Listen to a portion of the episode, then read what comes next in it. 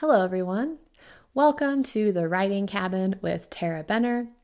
I'm author Tara Benner and this is my cabin. We all need to escape into story from time to time. So come on in, sit down by the fire, pour yourself a nice hot cup of coffee, and let's talk books. Now, this is a very special episode. I am going to be reading chapter 1 of Warrior Witch, which is book 6 in the Witches of Mountain Shadow series. If you missed the last special episode, make sure you go back and listen. That is the prologue to Warrior Witch. And I have to warn you, this contains major spoilers for books 1 through 5. So if you have not read the rest of the Witches of Mountain Shadow series, you might want to save this video to your playlist to watch later after you have read the rest of the books. Or if you're listening on the podcast, make sure you save that to your library so that when you're caught up, you can hear this reading. So again, this is Warrior Witch, chapter 1, Stretchy Pants and Sonograms. 3 months later. Fiona's chest ached as they waited for the ultrasound technician. She shifted around on the low padded table, trying and failing to find a more comfortable position. She'd been battling wicked heartburn for the last 3 weeks, and the slight incline of the table wasn't helping. She was also unbelievably queasy, and she'd left her crackers in the car. At 18.5 weeks pregnant, Fiona's belly formed an interesting little bump that pushed down the elastic band of her leggings. She'd been wearing a rotation of loose-fitting shirts paired with chunky scarves, but staring down the barrel of her baby bump, it was clear she wouldn't be able to hide the pregnancy much longer. Fiona wasn't sure how parents-to-be usually acted in this situation. Certainly, she would have told her friends by now if the Brotherhood hadn't been after her. The danger weighed on her all the time and had cast a dark cloud over the pregnancy. Perhaps if she'd had a normal mortal boyfriend, he'd be squeezing her hand in anticipation as they waited for the ultrasound to begin. As it was, Gabriel was standing with his back against the wall, waiting in silence like the predator he was. Choppy locks of dark hair shadowed his eyes, but Fiona could tell he was on edge.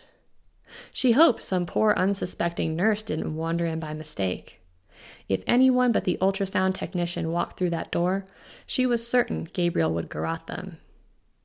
When Fiona had first learned she was pregnant, he'd spent 3 weeks vetting her obstetrician. It didn't matter that Fiona had been a patient of Dr. Turner's for over a decade. Gabriel had run a full background check, tailed the good doctor to and from work, and even interrogated those whom she'd completed her residency with to ensure she wasn't working for the Brotherhood. When he found no evidence of collusion, he worked his way through the rest of her staff, from the physician's assistant to the receptionist.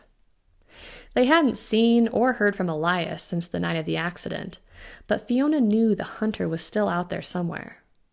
He and the rest of the Brotherhood wanted her dead, especially now that they knew she was pregnant.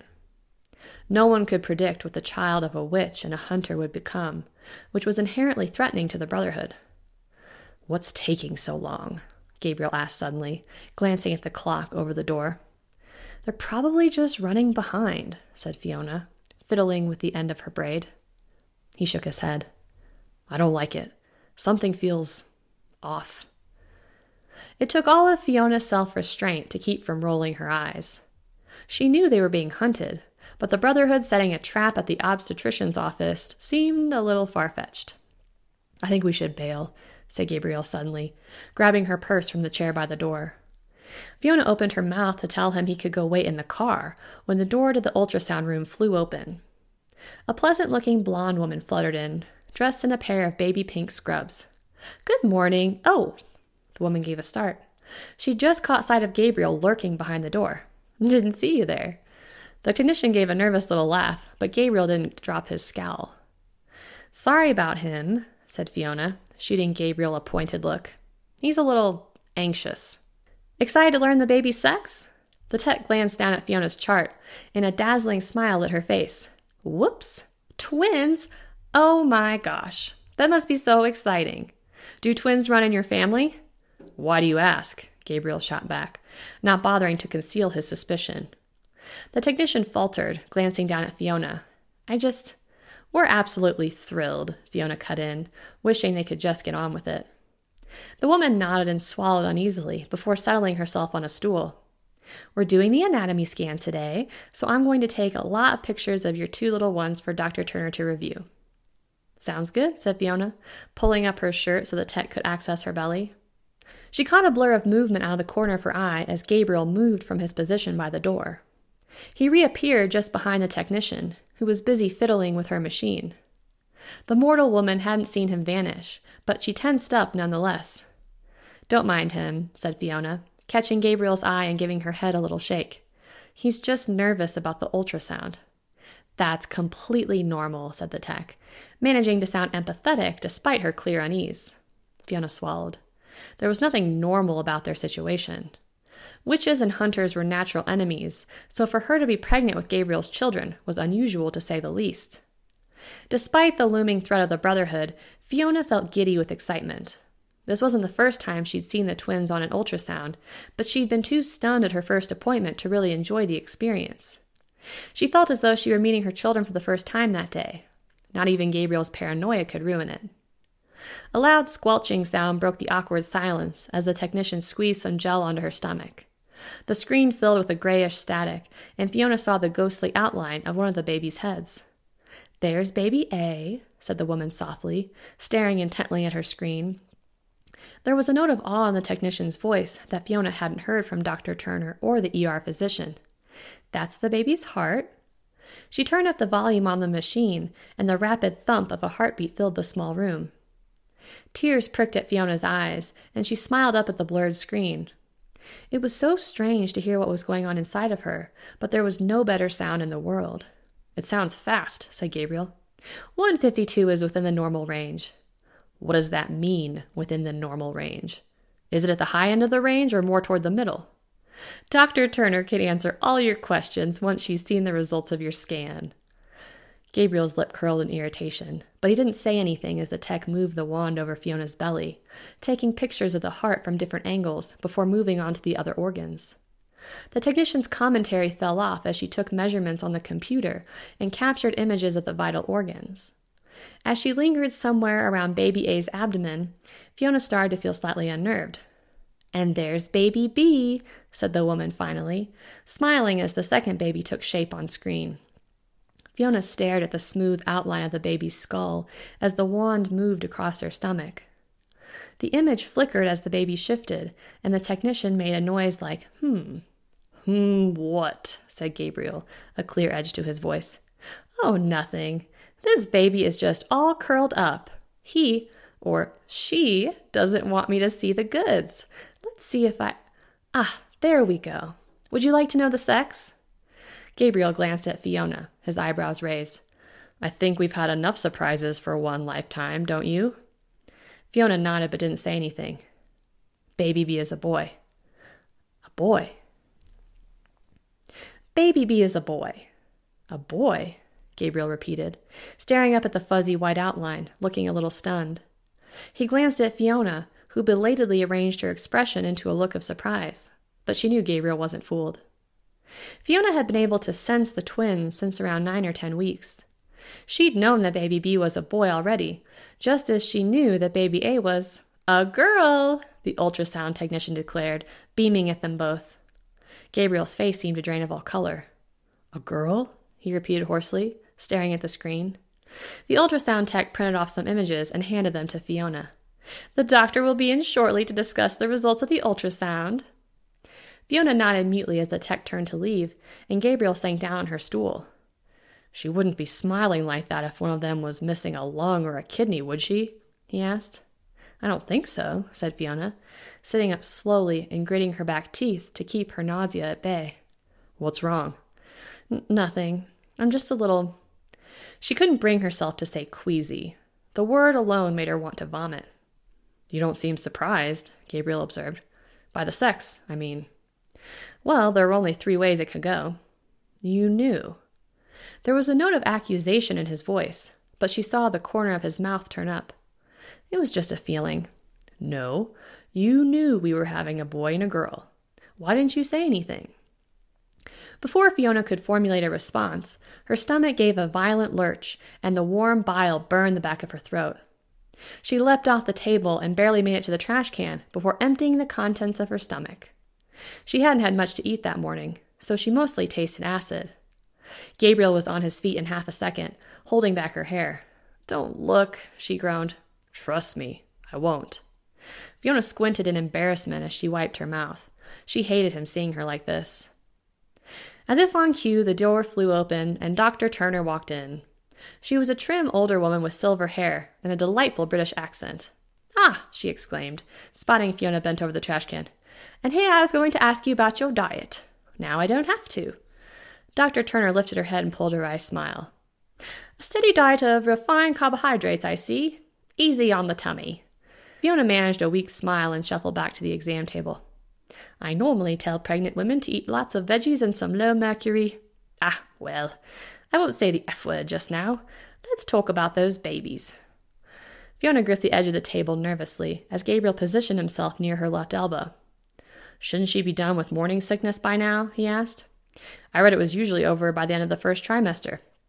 "Yes, well, that is typical." Dr. Turner frowned. "Unfortunately, Mother Nature doesn't always abide by a schedule. Some women feel nauseated up till the day they give birth." "Great," Fiona moaned. "But she's sick all the time," Gabriel protested. "Not just in the morning." "That is normal, I'm afraid." The doctor caught Fiona's eye and smirked. "The term morning sickness was obviously coined by a man, now wasn't it?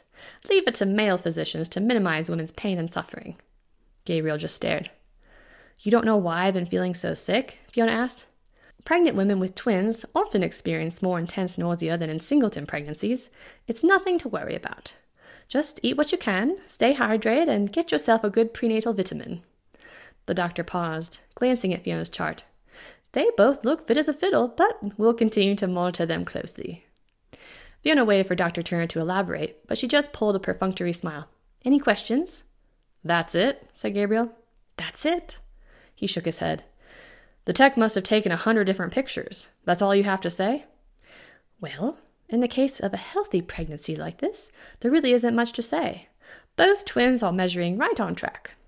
"Dr. Turner," said Fiona, struggling with how to word her question, "is it possible for one twin to be stronger than the other?" Dr. Turner's brow crinkled. "I'm not sure I know what you mean." Fiona paused, searching for another way to phrase her concern. When she couldn't, she blurted, "Is it possible that one twin is stealing power from the other?" Gabriel turned to look at her. "Oh!" Understanding dawned on Dr. Turner's face. "Well, yes, it is possible with some types of twin pregnancies, but your twins are diachroniatic and diamniotic. That is to say, there are two separate amniotic sacs and two separate placentas. Your placentas look fabulous, by the way. In your case, you don't have to worry about one twin stealing nutrients from the other. Think of your womb as a duplex. Separate living spaces, separate refrigerators. By far the least risky type of twin pregnancy." Gabriel looked relieved, but Fiona wasn't satisfied. She couldn't explain it, even to herself. It was just a niggling feeling she got whenever she reached out to sense the twin's ether. For weeks, she'd had the feeling that one twin, the girl, was growing stronger by the day, while the boy seemed to be shrinking in her shadow. There was nothing wrong with his ether, as far as Fiona could tell, but she had the slightly frantic impression that she could sense less of it day by day. Maybe she was just being paranoid, or maybe the pregnancy was making her connection to the ether act up. Having two tiny humans growing inside of her was nothing like she'd ever experienced. In any case, she didn't know how to voice her concerns to Dr. Turner without sounding like a complete lunatic. Her blood work had come back normal, and their babies appeared to have all their fingers and toes. There was no number to point to on a lab report, no scientific basis for her concern. So she just smiled and tried to suppress the nagging feeling that something was not right. Fiona and Gabriel didn't speak again until they reached the parking lot. Maybe it was pregnancy brain, but Fiona still cast around for Gabriel's Black Viper, though he hadn't driven it in months. The car had been totaled when Elias had run them off the road, and Gabriel had spent weeks test driving different vehicles. He'd said he needed something with more cargo space, room for a double stroller and dead supernaturals. He'd finally settled on a used Toyota Land Cruiser with a 2-inch lift and a grille guard. The additions made Fiona think he was anticipating a frenzied middle-of-the-night escape into the backcountry of Colorado, but since she was due in January, she supposed it was good to have a vehicle that could get around in the snow. Using the grab bar to haul herself into the bucket seat, Fiona sensed Gabriel watching her. She ignored him and pulled her phone out of her bag, opening the mail app to check her inbox. No new messages. Fiona? What was that back there?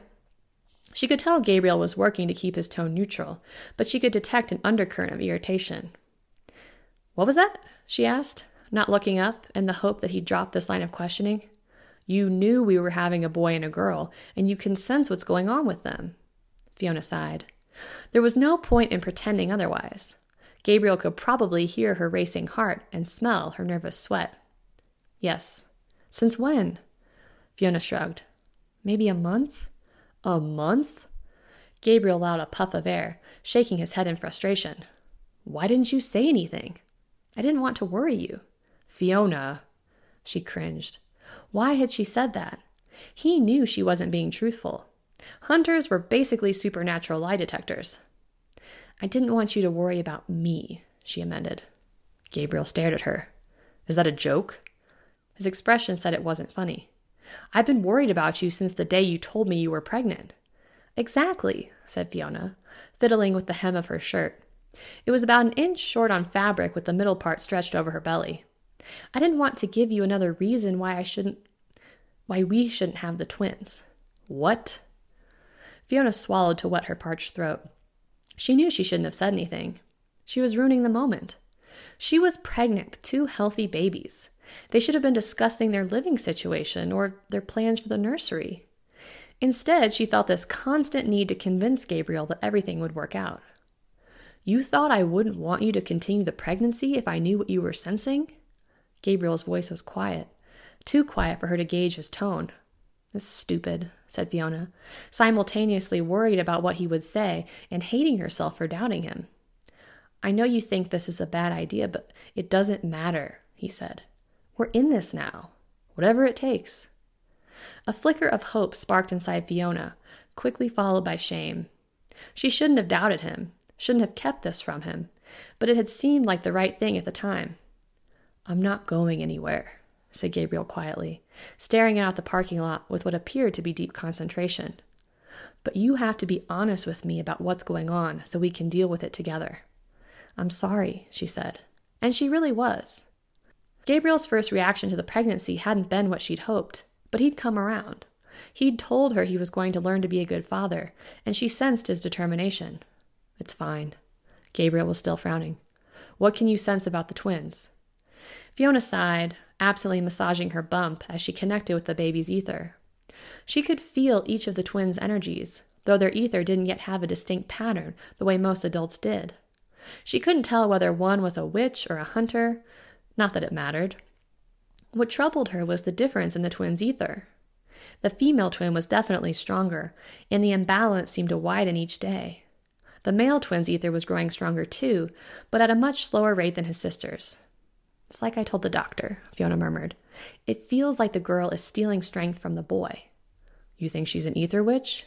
I can't tell. She just seems more dominant. Maybe she is, Gabriel offered. Maybe she's just that strong. Maybe. Fiona still had her doubts, but Gabriel placed a hand over hers. Look, we have to go by what the doctor said. They're measuring on track, and their test came back normal. Just try not to worry. Try not to worry. Fiona had to suppress an eye roll. She knew Gabriel meant well, but that was literally the dumbest piece of advice one could give a pregnant woman. Oblivious, Gabriel glanced down at Fiona's phone, which was still open to her inbox. Anything from Eleanor?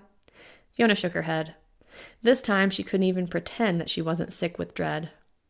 She hadn't heard from her sister in 3 whole months, ever since the local clan leader had summoned all her vampires. Eleanor's boyfriend Holden had sired her, and Sigrid had sired him. When Sigrid called, Eleanor had to obey, whether she wanted to or not. I'm sure she's fine, said Gabriel bracingly. Sigrid probably just hasn't given her computer privileges. Fiona nodded, though her heart wasn't in it.